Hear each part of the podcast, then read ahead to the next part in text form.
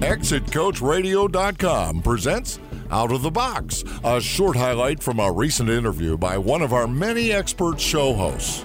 Hear the full interview at ExitCoachRadio.com, the information station for age 50 plus business owners. You know, a guy on television, whether it's Jim Cramer or it's Maria Bartiromo or it's Danny Fontana, whoever it is, if there isn't a relationship between the investor and that professional financial advisor, the guy listening to the advice has no recourse if the advice is wrong can't sue Maria Bartiromo. They're not regulated by anything. As a financial advisor, I'm regulated. I'm under the SEC, I'm under FINRA, whatever it is I'm under, and I have an obligation to know my customer so I don't make unsuitable recommendations.